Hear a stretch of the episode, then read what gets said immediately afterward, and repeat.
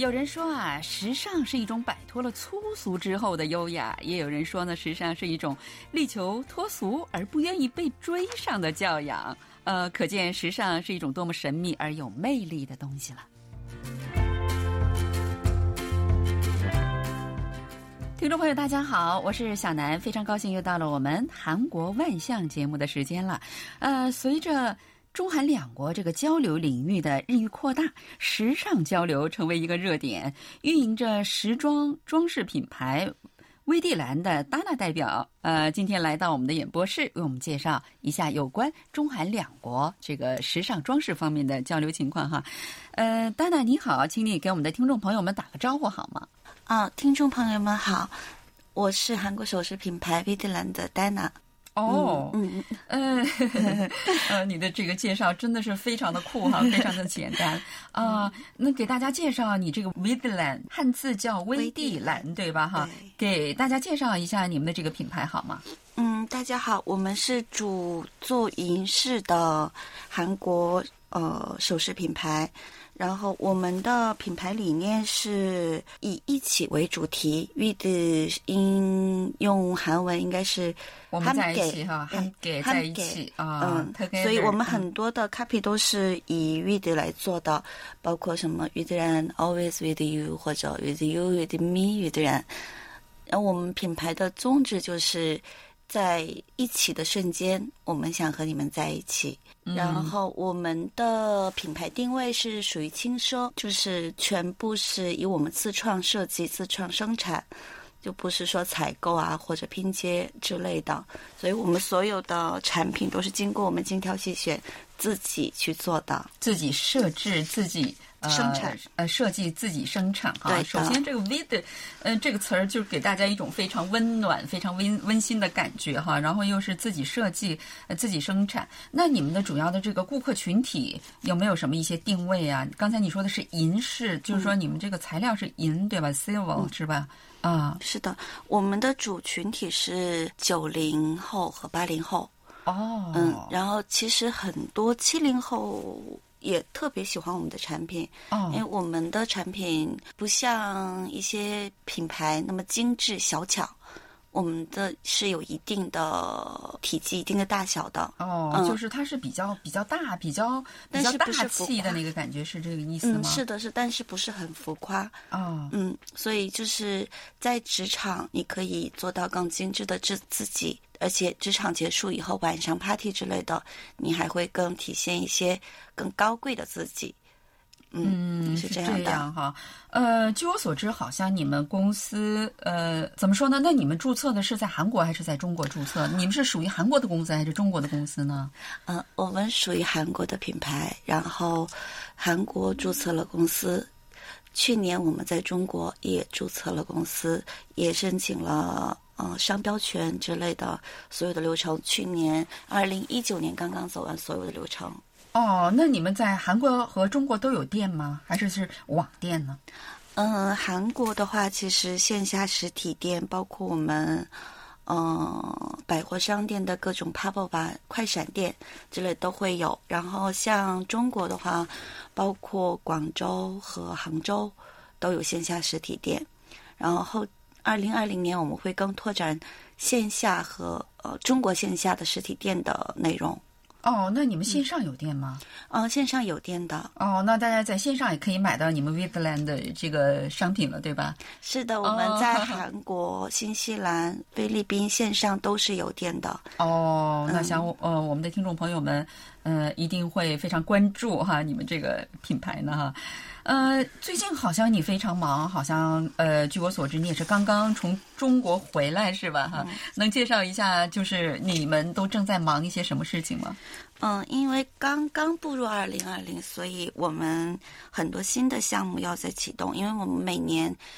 我刚开始也说过，我们品牌是注重一起，这意味着其实我们每年都会有一个慈善计划去举行，会大大小小的各种慈善计划，我们也在筹备，而且很多类似明星款或者电视、电影、电视剧的赞助，我们都在同步进行中，所以年初会很忙，而且我们还有每年两次的新款 SS 和 FW 的新款要出，所以在筹备这些东西，比较忙。是的，你这么年轻，呃。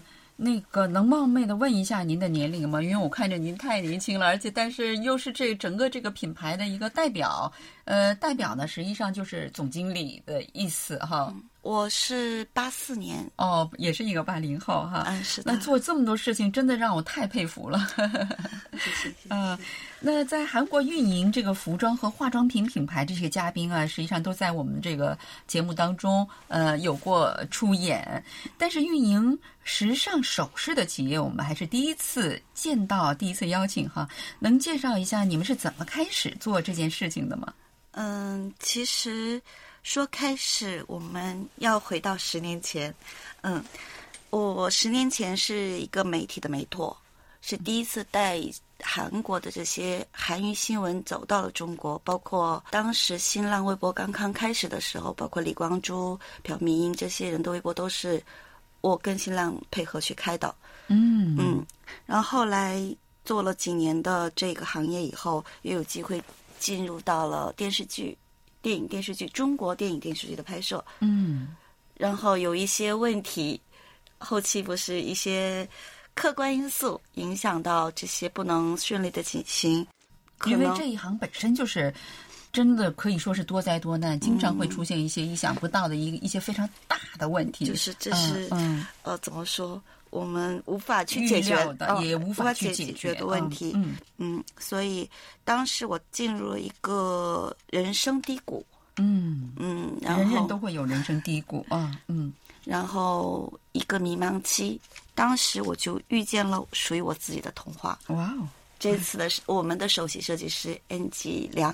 哦，他是一个中国的小伙伴。哦，但是他给我带来了一个新的。启发点就是于自然哦，所以我们的品牌是一起。我就是你跟他在一起，然后呢，你们又跟大众在一起，是这个意思吧？是的，呃，就是很温馨。嗯，我觉得就是大人，所有的人都是在一起的，因为我们在买首饰的同时，会让一些呃需要帮助的小伙伴也会得到帮助。对对，所以我们。跟这个我们的设计师走过这几年，我们二零一七年开始的品牌，走过这几年风风雨，我们也是一起，我们跟客户一起，跟需要帮助的人一起，我们的品牌理念是。是在这个世界上的人，其实大体上都是一起的。嗯哦，OK，可以冒昧的问一句吗？你们二零一七年说是开始起步哈，今年正好是已经过了二零二零年，已经开始了，对吧？呃，你认为你们的公司是发展了呢，还是属于呃现在还是在没有盈利，还继续在这个亏损的时期呢？还是属于一个什么时期呢？呃，我也想说我们公司发展了好几倍，但是其实首饰这一行对我而言是特别新鲜的，而且陌生的。通过一两年的学习，我才知道这个生态是怎么样。也有过很多摸爬滚打啊，但是其实，在同样的时间，就是三年多的时间，我们已经成功的打下了海外市场哦。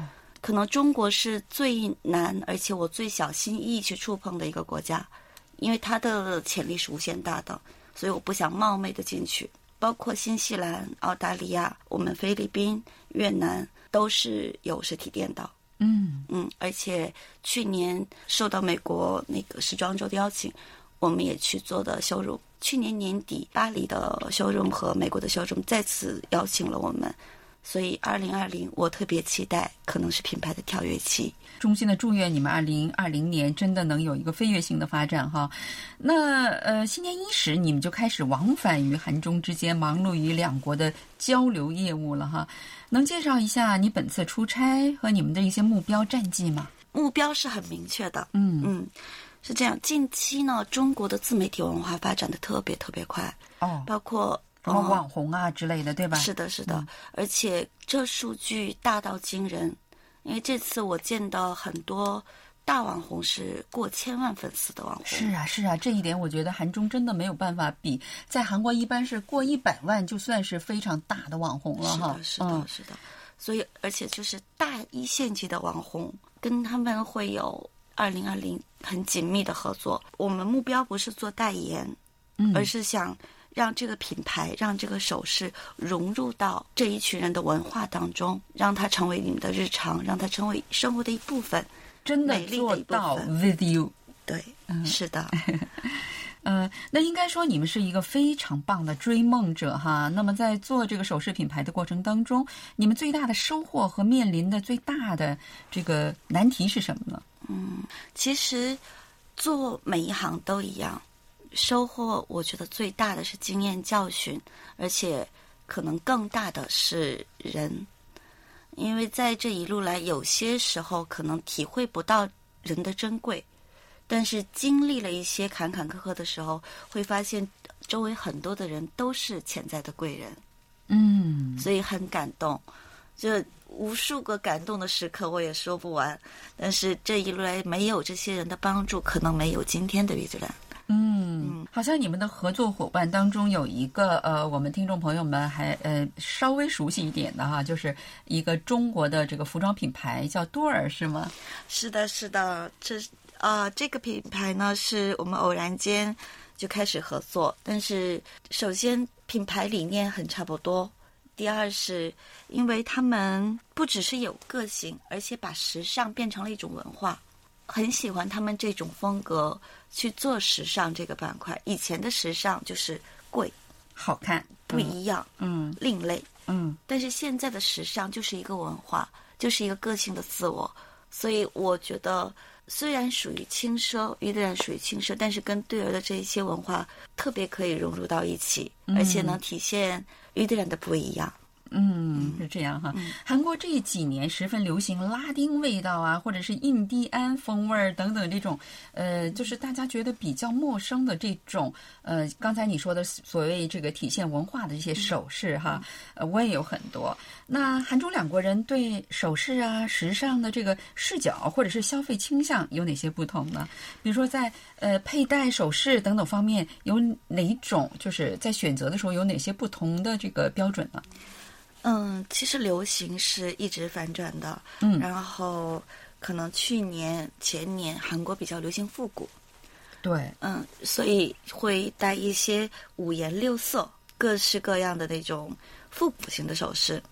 其实韩国人生活中更多佩戴的是小巧精致、看似没有戴，但其实戴了的首饰。例如我们很熟悉的 Justina 这种品牌，嗯。嗯，很精致，但是我我就比较喜欢那种大的，所以我觉得那个特别小。嗯嗯中国这一块喜欢那种很大气、嗯，有气场，哦，那可能就是我是比较中国哈。是风格完全不一样。嗯而且通过做首饰，我也了解到很多不一样的文化。就是韩国呢，我们消费最多的是手链，哦但中国是耳环。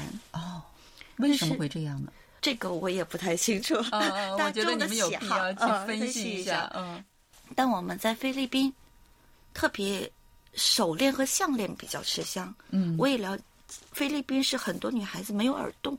哦我也是到了当地才知道啊，为什么没有？他说他们不愿意去弄这个东西，哦，所以可能每个国家都不一样。对，像我们新西兰的两批货全部断货了，就是出口了两批货，嗯就秒断货的那种。嗯他们是也是专注于耳环，但是比较小，嗯，但中国是大。我觉得西方呢，它就是可能会戴一个耳朵戴五个，呃，就是每个国西家西方喜欢那种有重量感的东西，就是我们我们的视频中会有一些 t 就是链子形态的有重量感的。西方的话，在我们那种快闪店 up 中，那些重量感的东西销售的比较好。嗯嗯呃，还是东方人，毕竟他是就是小巧玲珑嘛，他还是比较喜欢一些雅致的一些东西哈。那新年刚到，你们今后有什么新的目标吗？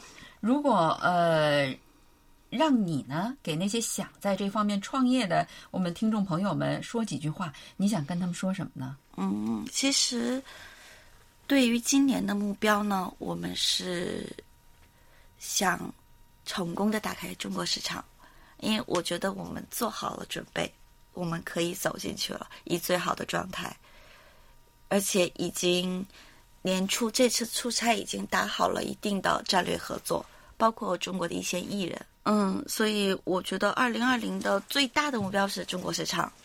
然后对于想做时尚，我倒说不明白。但是饰品这一块的小伙伴们，我需要说两点：第一是品牌定位，这个很决定消费人群和品牌定价这一块的标准；第二就是要坚持。